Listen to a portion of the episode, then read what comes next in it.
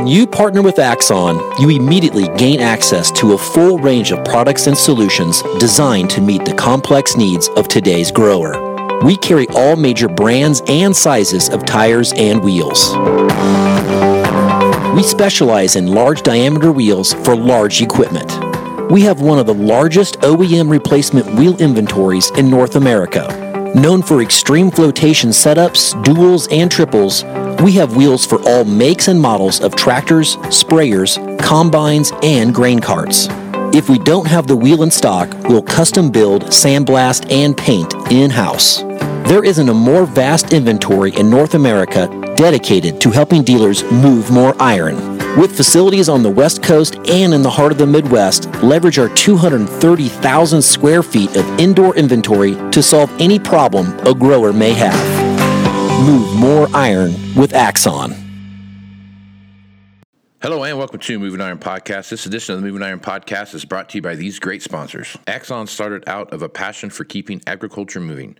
Imagine having 100 years of tire and wheel knowledge in your back pocket the next time you sell a piece of ag equipment. To find more or become an Axon dealer, please visit axontire.com. Valley Transportation has been hauling ag and construction equipment across the country for the past 33 years. Call Parker at 800 657 4910 for all your trucking needs. At Valley Transportation, our goal is to help you reach yours. No matter how you buy your ag equipment, whether it's from a dealer, an auction, or a private party, AgDirect can help you finance it. You can even apply online at agdirect.com. Learn more about your financing options at agdirect.com. TractorZoom has access to over $20 billion in heavy equipment sales data. TractorZoom's Iron Comps is the industry's trusted solution for transparent equipment values and auctionable pricing insights. This podcast is brought to you by Anvil AppWorks. The Dealer Connect CRMI app with integrated inventory management is an affordable Salesforce based solution for your dealership. Create connected customer experience and transform how you work. Higher in the 21st century. Hardworking people working hard for you and me. Moving Iron, time and time again. Through the years, you'll find us here. Moving Iron. Hello and welcome to Moving Iron Podcast. I have Agent Agent. I have I have Andy Caygeon Junkin here with me, and he is uh, back again to talk about what he sees happening out there at Family Farms. And and today we were kicking around what we're going to talk about, and time management rose to the top. So Andy, how you doing, man? Good lad. How are you? Good, man. I tell you, time management is. I'm sure I'm not on an island, but time management is one of the things I struggle with the most. Um, with with all the stuff I have going on and what you need to balance with activities with your kids and your work and everything else that's going on. There's just a million things that pull you in a million different directions, and and uh, it seems like when I need to be doing something that's meaningful, uh, I feel like I, I'm doing something that's not meaningful. So I guess talk a little bit about your experience Yeah. with that. Andy. I mean, I, I think there was a survey done a couple years ago, and most surveys related to my field, I mean, there, I mean, there's farmers quite often tell the survey taker what they want to hear, what they think everybody should say, but Yeah. not the truth. Uh, but in this case, they actually came back. For, it was Minnesota large herd dairy operators, and they came back with a survey that the biggest struggle that they have in these family farms is the work life balance. And I think that that kind of reflects accurately what's actually going on. As one guy said in the survey, and his feedback was, um, he said, "Look, if I put as much time into the the barn as my dad expects me to, I may have taken our 1,500 cow dairy to a 3,000 cow dairy, but I won't have a wife in 10 years' time." And he Right. said, "What's the sense in in um, and working your butt off if you lose all of it through a divorce?" Right. And and I think that's a real reflection on where things are at. Um, if you actually look at uh, the divorce rate uh, for, I mean, it's 50 percent across the general society. I mean, agriculture twenty years ago, I mean, divorce was quite rare. It's become more and more prevalent, and um, the, I mean, it's a reflection of work life. I mean, obviously, if you can spend more time with your family, that's quality time. I mean, it's not going to solve all your uh, probability of divorce, but it's going to have a big factor in this. And you actually look at um, the divorce rate in New York City it was actually 83% divorce rate for small fa- uh, small family business owners instead of the 50% that the society was at normal. And that the reason for that is the extra stress of the business and the extra stress, stress of working with in-laws. And so I'm really concerned that we may have over 80% divorce rate in agriculture within 10 years because of the extra stress of working with in-laws and the extra stress of the business. And I think that we have to get really serious about um, figuring out a good, better work-life balance. If we're, I mean, we're going to reduce the probability of divorce in in in, in this sector because I mean, this, if we don't, we're going to have a, a bigger um, a debt and far, far, farm crisis than we did back in the eighties. Yeah, yeah, and I I, I see that. Um, so one thing I want to bring, I, I, you sent me a chapter of your book that kind of outlines this stuff, and I read through it, and there were a few things there that really popped out to me, and one of which was the, the comment that was in there that the majority of the second or third generations come back in the farm repeatedly said, "I don't want to work like my dad did. I don't want to be where my mom did. I don't want to work, you know, 24 7, 365 and have no life outside of of the chores I have to do and, and, the, and the farm that we have here. I don't want to miss my kids' games. I don't want to, I want to yeah. do all those kind of things. I want to be home at six or seven o'clock at night and I want the weekends off, you know, and those kind of things. And you, and you, as you read through that chapter, that kept bleeding through more and more. And you had a, a good scenario in there that you laid out about about a situation that popped up with you. Talk about that a little bit and how you worked through that, that situation. Yeah, I mean, uh, basically, a, a buddy of mine from college um, I remember going to his wedding uh, back 20 years ago, and uh, and I was envious. I mean, he had um, they had they had a very successful farm. They were actually building expand their dairy to be a 400 cow dairy, um, and the contractors went bankrupt actually shortly after the wedding. They were actually in the midst of the construction, and they were actually supposed to have the wedding in the barn, but uh, they couldn't because the contractors went bankrupt. Well it turned out that they had to uh, finish off the barn themselves. They couldn't. I mean, the contractor ran out uh, with their capital, and they were really in a tight spot. And the bride of the uh, the, the, the, the farmer um, was fully supportive, and so she she stuck by. She says, "You know what? I know for a couple of years we're going to have to work hard," and she was fine with that. Um, and she had actually a, a child uh, uh, just be, um, six months after the wedding, not not ten and um, I think that there had another child in that that course of that five year period. Mm-hmm. And essentially, my buddy called me up, and she said he was like stunned that she had actually left him. And and I convinced her to pull over uh, at the and sat with her in the Burger King parking lot in Woodstock, Ontario. And she basically told me her story. I mean, while the two kids played in the ball pit there uh, at the Burger King, um, and she she basically said, "Look, I love the farming life." I love it. She says, I love my in laws. I, I really love my husband, but yeah, this is crazy how many hours he's working. Like he's working from four o'clock in the morning till 10 o'clock at night. I, I've inherited uh, a dining room table two years ago. He has yet to have a meal at it. I mean, at Christmas, we had my, my, my family over, and he had to leave um, dinner because he had to go calve a cow. She says, There has not been a day off in the last five years since we got married that he has had a day off off work. And she says it's, it's just insane. And she says I dropped. He was supposed to look after the kids while I went for an ultrasound. We are supposed to have another baby. And by the way, it's boy. He doesn't know that. But she says I couldn't even trust him to watch the kids for two two hours while I was in the at the doctor's office. He couldn't come with me to the doctor's office because he was too busy. And the problem we had is we almost lost a kid today.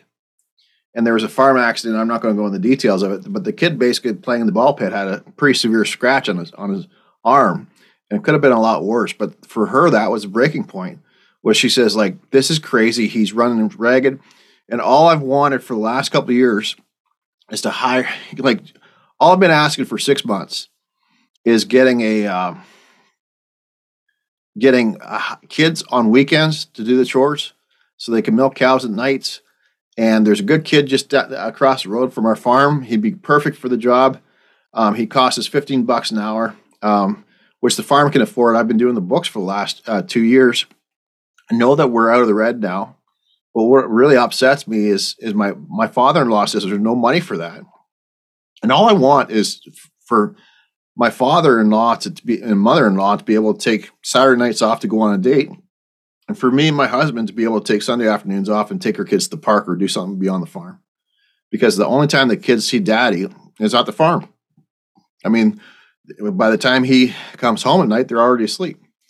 And and she says, "This is the the thing is that my my I'm upset because I've been asking this for for six months. I've been told by my father-in-law there's no money for any labor, and you know when when we had the barn expansion, we had two extra guys working for us full time. We doubled the size of our herd from 200 cows to 400 cows. We haven't hired anybody extra since." We had one guy uh, um, fall off the barn roof because he broke his back, and the other guy quit because there was too much work. And we decided as a family that we just work more hours in order to make it through these tough times. We're past those tough times. And my father-in-law says there's no money for extra labor, but the truth is that he had no problems in going off and buying a farm across the road for twenty thousand dollars an acre on Tuesday this week. He never even talked to us about that but we don't have enough money for a $15 an hour employee on weekends. This is ridiculous. And she says, We don't have a life beyond work.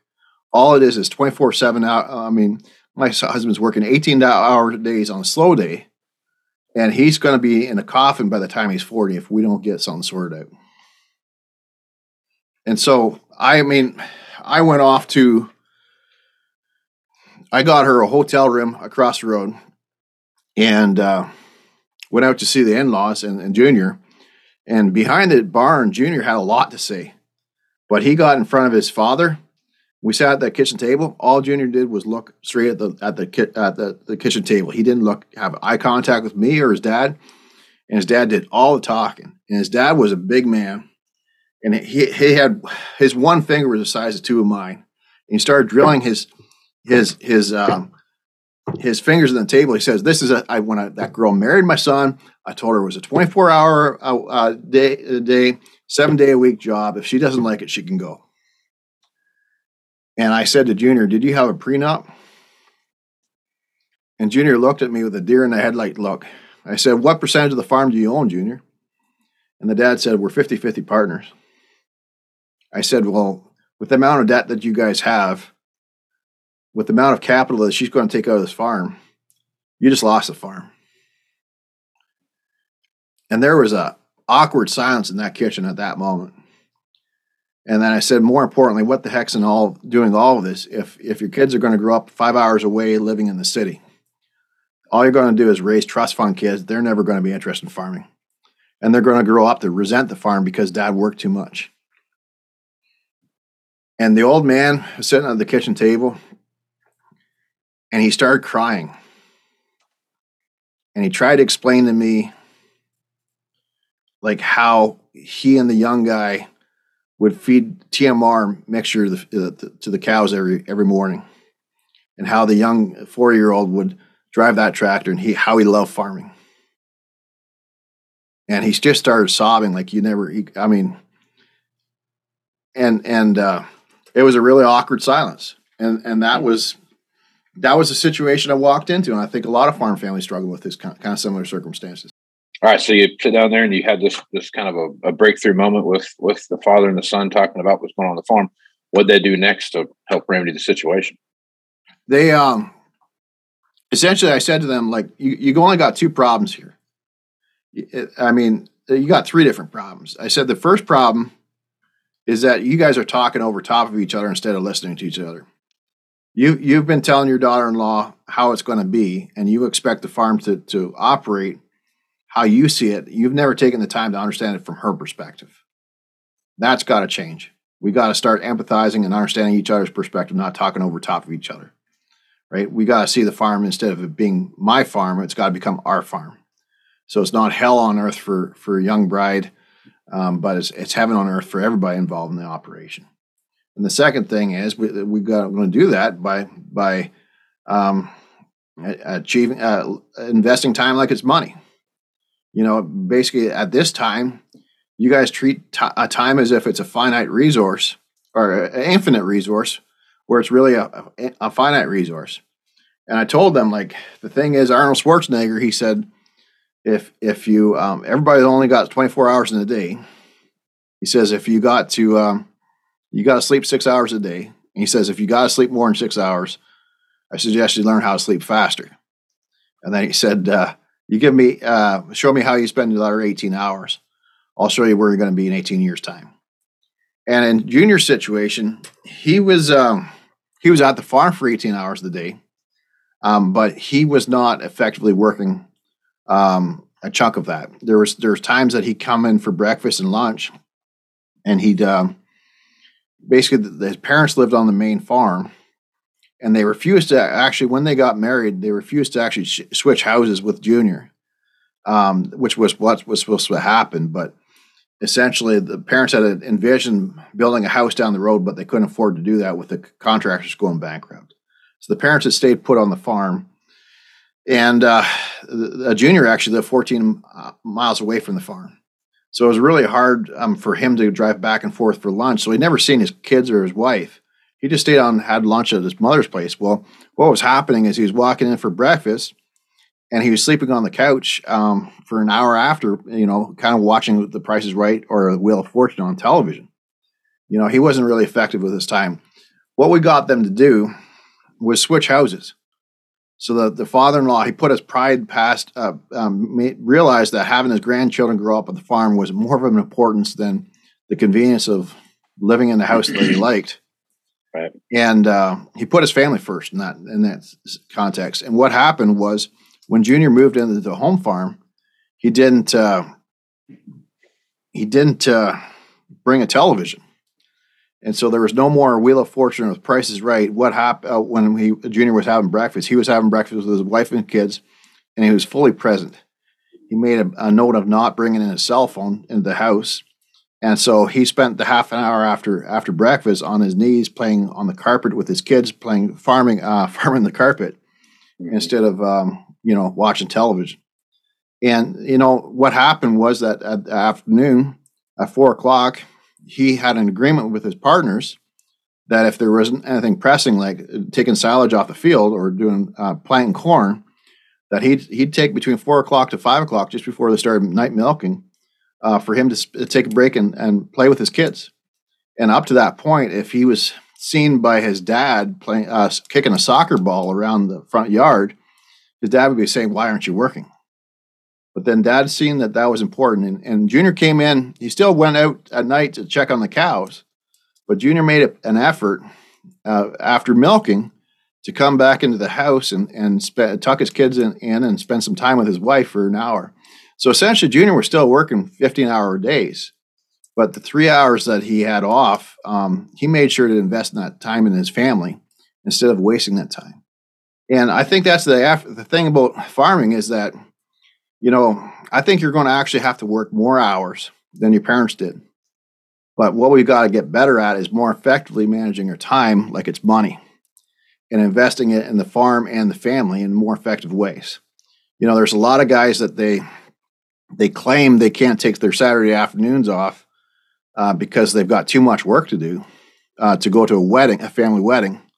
Well, the truth you got you get them to analyze what they've actually done for the week you'll quickly realize on Tuesday afternoon you spent time wasted doing a, a, project in the shop that you could have done in in one hour instead of four, um, but you you puttered around. Well, you know what I'm really encouraging farm families to do is is get really effective at managing their investing their time like it's money, so that you can get off. Uh, you, you, can get more work done on Tuesday, then you won't have and you put 60 hours of quality work into the farm through the course of the week then taking off on Saturday afternoons to go to a family wedding, uh, you don't feel guilt. You right. know, I think that's really important. Yeah.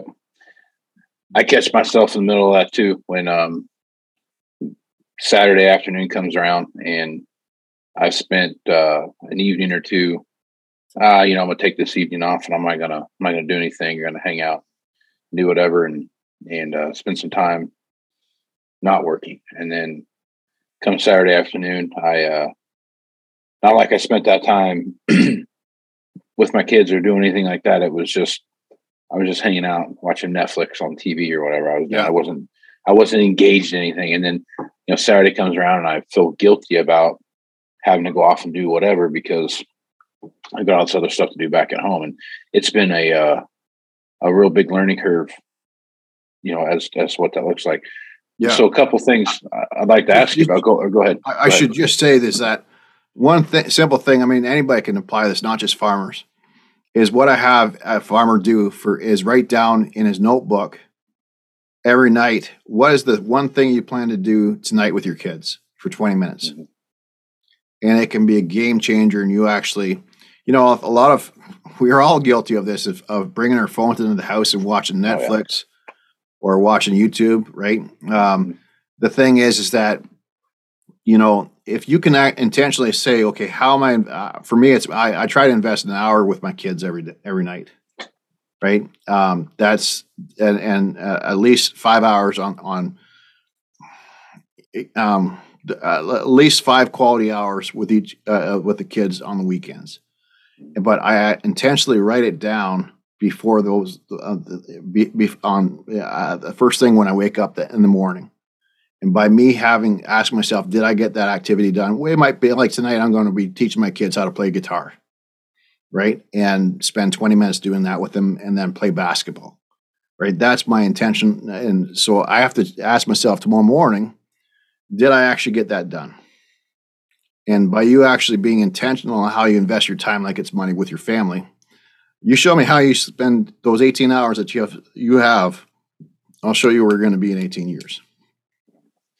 And I think you had a you had a pretty good list of questions there at the end of your of your chapter about a few things, and one of them that that really stuck out to me were what were the three things you did that were time wasters, Yeah. and and that was because you- you asked me the three things I did that I got accomplished. I'll tell you those right away, and then I start thinking about well, I can give you a long list, a lot longer list than three things that I did that wasted time today. Yeah, and, and when I sat down with Junior, that's what I did. Was I, I asked him, I asked him, what are three things that if you had ten percent more time, how would you invest that in the business and in the farm? And what it actually came out to was was that the things that that I mean f- for Junior, if he had ten percent more time, he would actually spend it more time doing a better job at herd health. I mean, Junior was run ragged. I mean, he was. I mean, four hundred cows for two guys to milk and one with only one employee that's a lot of work if anybody that's a, uh, the average dairy farmer that's between 40 and 50 cows per man i mean they were well over the nation's average but the thing is they're running five different directions because they're Right. constantly putting out fires and the thing is junior realized that hey if i put 10% more time into uh, herd health um, I, I dramatically improved profitability and they actually went from something like 70 pounds to over 85 pounds they increased the milk production by 15% i think uh, if, I, don't, I don't know exact numbers but it was it was pretty dramatic because Yeah. he started to invest say, okay how what am i how am i invest my time where should i be putting my priority Right. and that and it wasn't just as far as a personal life it was also in his business life Right. and and it made a whole change to how they how the, the farm's profit i mean it's made a huge difference. And then for senior the thing is a lot of farmers feel a lot of guilt to take time off because they have a partner that refuses to take time off.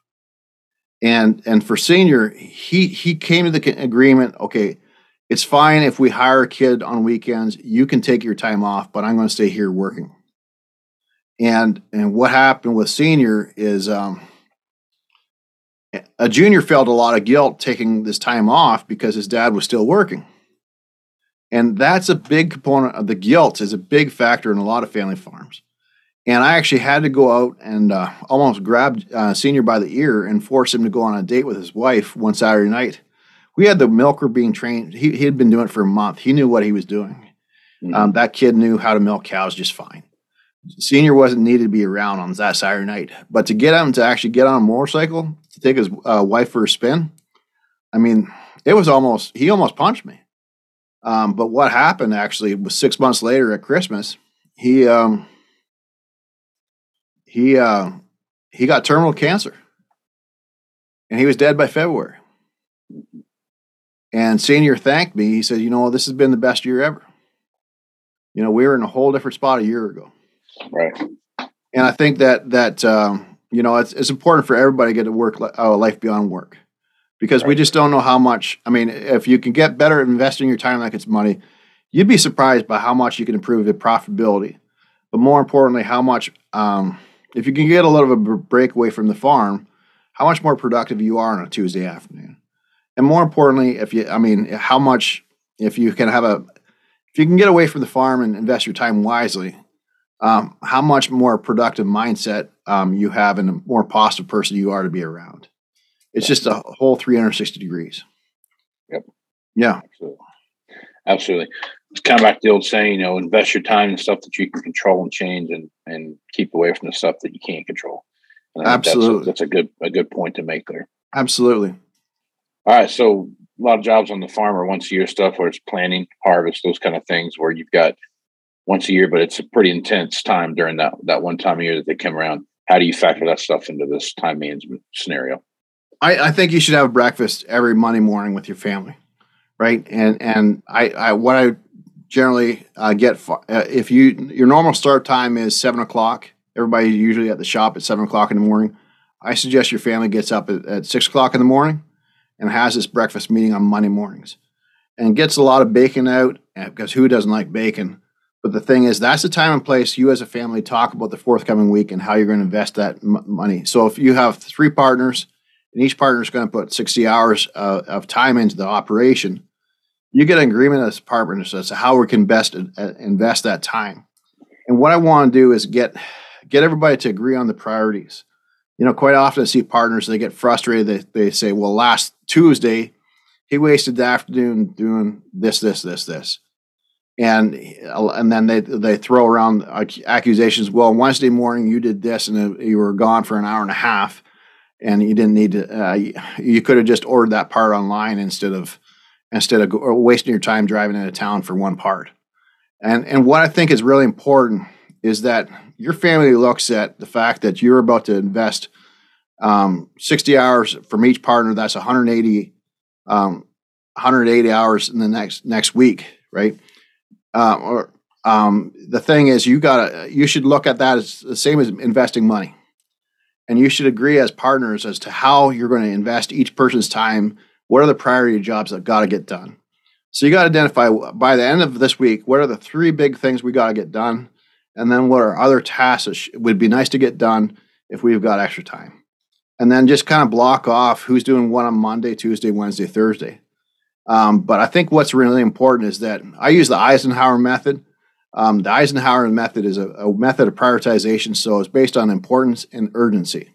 So uh, if a job, eh, you, you, use a scale A to F to rank the uh, importance of a, uh, of a job, and then on the scale one to five, you, you rank their urgency. And so if you can get your farm family to, to start talking in terms of that, then you can have a discussion between your partners. You may think a job is a, priority of two uh, two A, but the truth is um, it's it's a it's a priority of of um, it, it might be a different priority to one of your partners. And what's really important is you get a discussion and agreement between partners as to how many how many hours um, what what the priority is. You can better learn to listen to each other's ideas. What I've actually found is through what I've actually found is that for farm debt cases, um, when I'm dealing with a farm debt case, the first thing I want to do is get the farm family uh, to agree on the, the, the, prioritization of the use of their time. So, I mean, there a lot of farm families they expect the first thing I'm going to look at is the farm financials. The first thing I, I do is get the farm family in the habit of meeting on Monday mornings and planning out who's doing what for the week and get squeeze out more efficiency of, of what they get out of the, their week. And obviously, that improves profitability from a time management standpoint because you can do the work of four men with three men or, or less. But more importantly, what that does is get the partners being able to listen to each other and agree on prioritization. And so, what I'd rather have is an argument between partners about what Fred is going to be doing Thursday afternoon and have a 10 minute disagreement between partners and get past the egos where you get to the point that it's more important for things to be right um, than to be right in an argument. So what about these non-routine jobs that come up like harvest plan, those kind of things where it's a once a year deal, but it's a pretty intense situation that pops up? You know, I, I think the thing is, is that, I mean, during harvest and planting, uh, we don't have a problem communicating with partners. It's the problem is, is what we're doing February 15th. I mean, are, are you getting the maximum utility of your time in the month of February? You know, I see a lot of farmers that they, they could be um, using this time to change oil in the tractor and change the filters, but they, they catch themselves doing that April 15th um, when, when they could be doing other jobs like uh, fixing the tile in the fields. And that's because we as farm families are, when it's time to go, we don't have time, uh, we don't have problems investing our time. It's the time, it's the problem is that during those slow times, how are we most effectively investing our time so we're getting best utility of our time 365 days of the year, not just um, for for 60 days of the year. So the thing is, what I do with farm families is I meet with every farm family. Um, I get the farm families to sit down and meet together for breakfast on Monday mornings, and basically they plan out who's doing what for the forthcoming week, right? And it starts off with the the family listing off all the jobs that have to get done, and then agreeing on three uh, priority jobs that by the end of the week, hell, rain, or fire, we've got to get these jobs done. And then identifying jobs that should uh, be should be get done and be nice to get done. And then also identifying you know if we're going to be uh, tearing apart a combine two weeks from today you know what parts do we have to order this week in order to make sure that we have the parts on site we're not just sitting around waiting for parts for three days until until the john deere dealership gets it to us. Because during covid um, it's a game changer as far as thinking ahead is really important as a family. Right. But what what I'm uh, what, the, the two things I'm very careful about with this meeting is first of all making sure that it's an hour before the time that you normally start your routine. So if your partner's generally everybody shows up at the shop at seven o'clock in the morning, having that meeting at six o'clock in the morning, it will help you kickstart the week and make that this meeting a priority, and it just doesn't get distract um, lost in. I'm too busy to. We're too busy to meet this week, right? If, it's got to be an hour before. The second thing is, I really am, in, in, emphasize that it shouldn't be grandpa showing up to the shop and then dictating, okay, this is what we're going to do this week. It should be the, the, the nephew or the grandson, the youngest successor, that comes to the table with a suggestion of the to-do list for the forthcoming week. And, and then the, everybody comes to the table with a, a, filled out sheet of paper. They've actually spent 10 minutes before the meeting really thinking things through. So you first of all, that you don't think about a task that should get done about 20 minutes after the meeting happened. But more importantly, what it does is teaches the successors to really be thinking critically about how they're investing their time, like it's like it's money. You know, there's a lot of farms where the son uh, or daughters are in their 40s and they show up to the shop at eight o'clock in the morning and they're used to, to grandpa um, or, or dad telling them what to do. And then dad gets hit by lightning and they are not very effective in managing their time. And there's a lot of farm bankruptcies that happen because of this. I mean, I had a, a young farmer; he was a very competent individual, um, but he referred to his dad as a walking task list. And you know, he got cancer. His dad got cancer, and he should have been cutting hay, but he he prioritized cutting the lawn um, because he he had always been. He was 35 years of age and the reason why he didn't realize that cutting hay was more important than cutting the lawn because he didn't learn how to think critically about his time. And you'd actually be surprised by how many successors in the 40s and 50s don't know how to organize their time. And, and as a result, farms fall apart because of this. Yeah. I think it's really important for the successors to come to the table with the suggestions first and then have the, the parents and grandparents tweak the, the priorities and get really good at disagreeing. You know, if there's a, if you think that the son should be doing something different on Tuesday afternoon than he suggests. Let's get really good at bickering about that, but more importantly, getting really good at listening to each other. So it doesn't. We we get into. I mean, quite often farm families, we get into discussions, and it becomes more important to be right than for things to be right, and that that kills family farms. Yeah. If you can, and what I found in farm debt cases is that if you know I the first thing I do is get the farm family to get better at managing their time like it's money. And and they when I show up to do a farm cadet case, most people think that are surprised that I'm not prioritizing analyzing farm financials.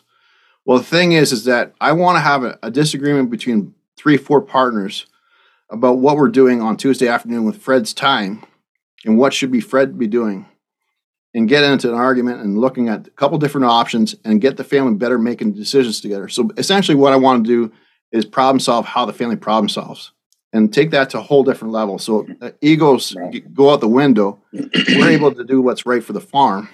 Right. And then when we sit down and do um, farm financial analysis 60 days later, we're able to talk about these uh, critical decisions without um, egos getting in the way. And it's yep. a game. I mean, I think it's, it's like building a fire.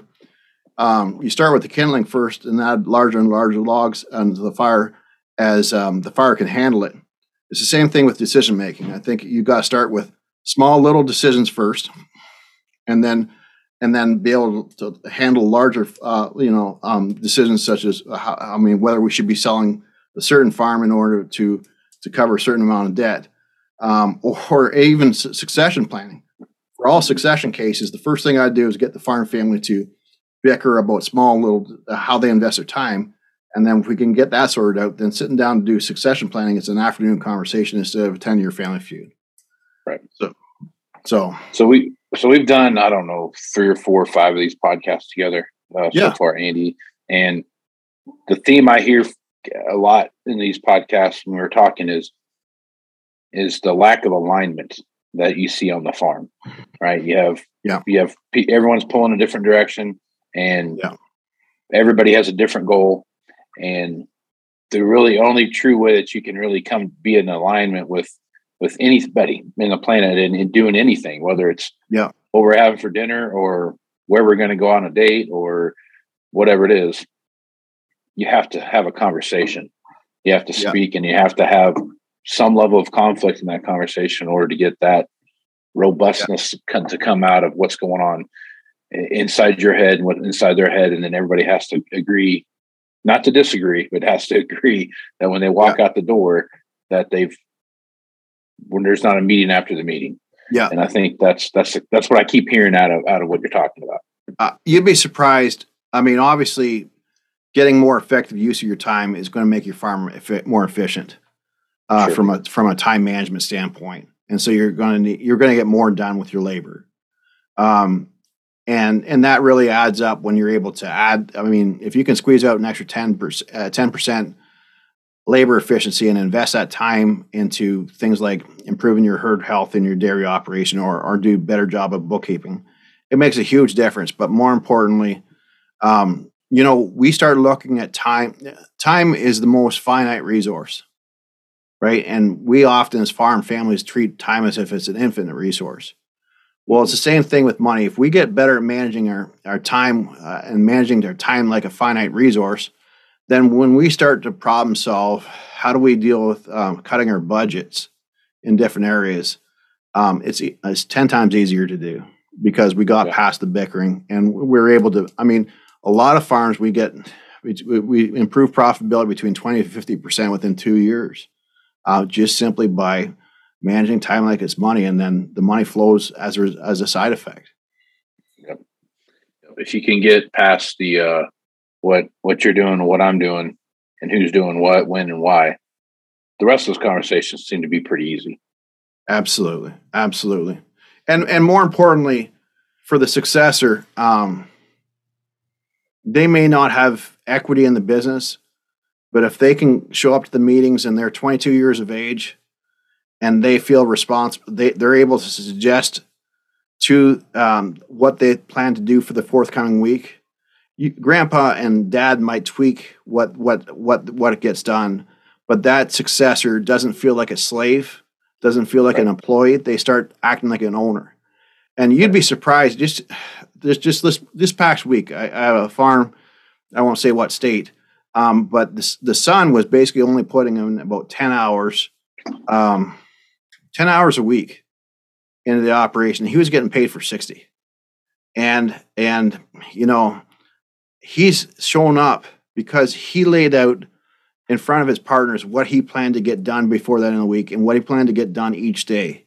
He's been getting up at five o'clock every morning and he's been um, he's been he's been putting in full hours, uh, twelve hour days, because he he acts like an owner now instead of a slave, and it's it's ownership of your, of your time. Um, that that I mean, whether he has he, we didn't change his equity in the safe as far as his ownership on the farm on paper, Sure. but he Yeah. gained real ownership of his time and became empowered. And I think it's a very powerful tool to get successors en- engaged in the operation success. Yep. the uh there's a there's a leadership uh guy that I follow, Jocko Willink, he talks about um, you know, his book Extreme Ownership talks about um decentralized command and how important that is to, to what that looks like. And know, here's here's a scope and vision of what we need to get accomplished. And here's your part, and here's my part. How are we going to make that work? And you guys just figure it out. And and I want to help and coach along the way. But quite frankly, you need to figure out how we're going to get there because I have other things to do too. I think that's when it comes to time management on some some of these farms. When you start looking at what's happening, one person tries to control everything that's going around instead of trusting that what you know what Andy's doing on on his his segment of the farm is getting done and, and getting accomplished, and and he's going to be able to figure it out. Yeah, I, I think the whole, I, I mean, you, you said a lot of things right there. First of all, the whole mindset of the farming operation goes from uh, being a pecking order where one person's a boss and the other people are, are the peons to uh, the, the whole mindset of the farm goes from me to we.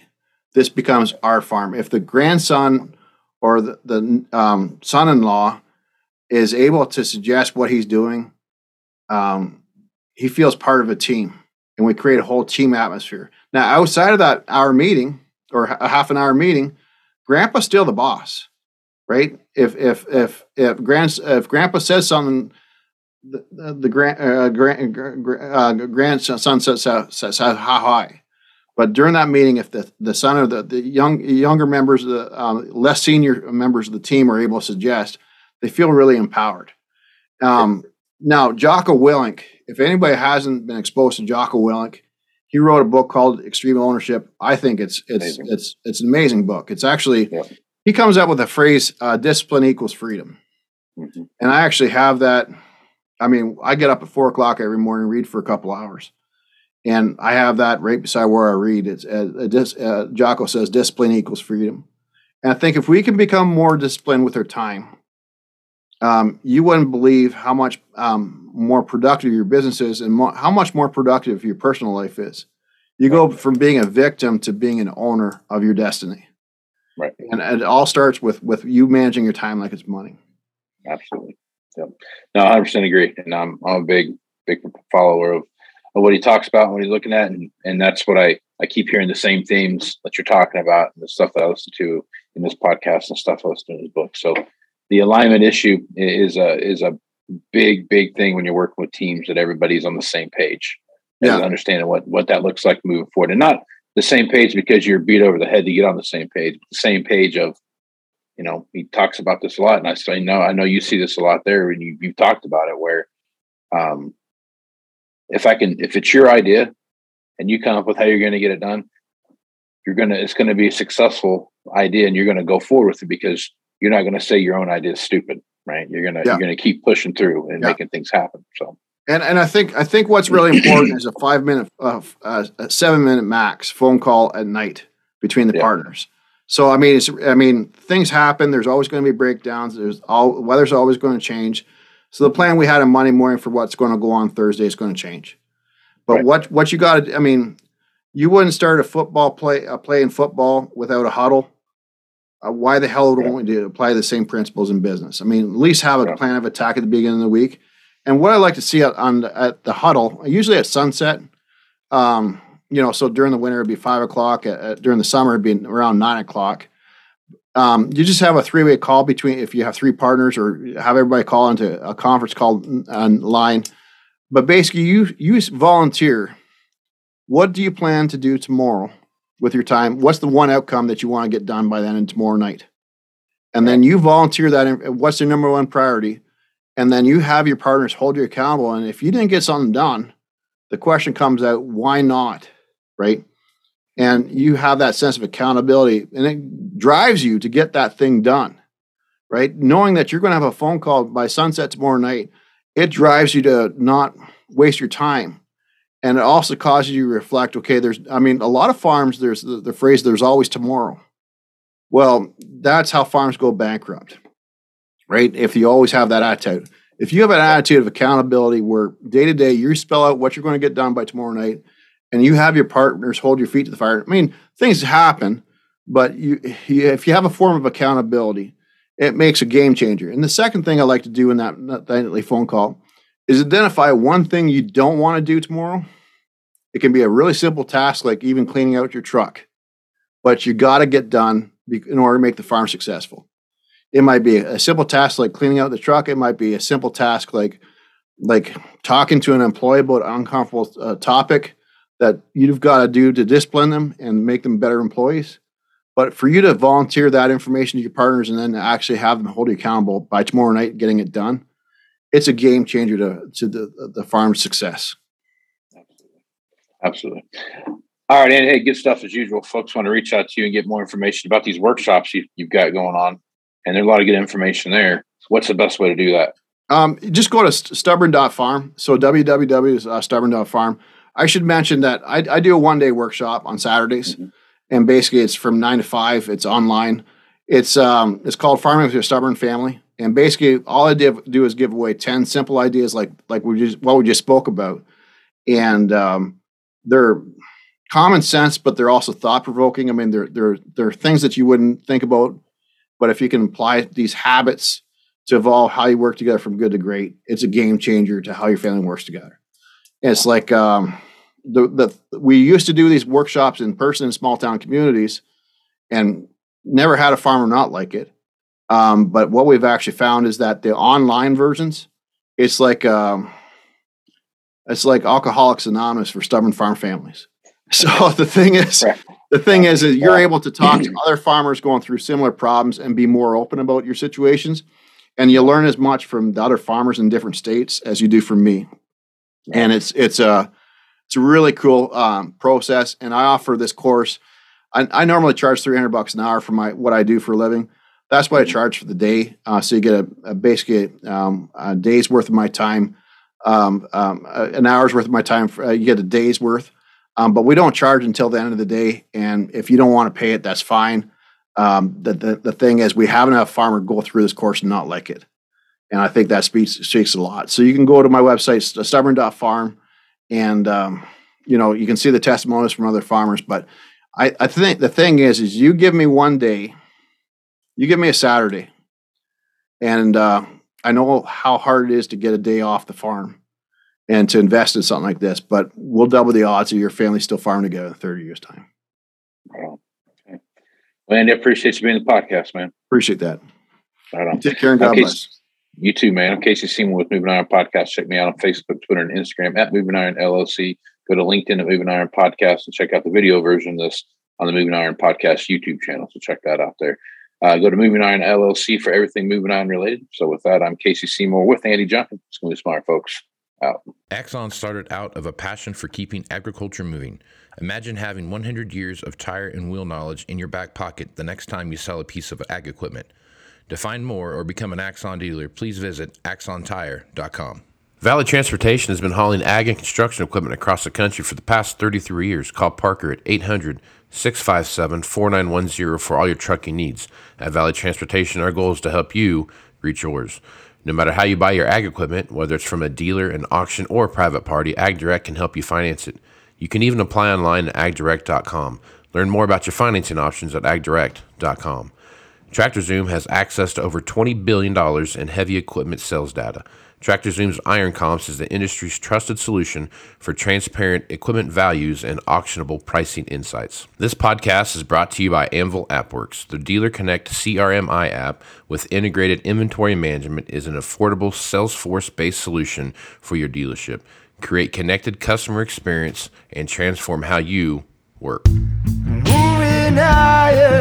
in the 21st century people working hard for you and me. Moving higher, time and time again. Through the years, you'll find us here. Moving higher.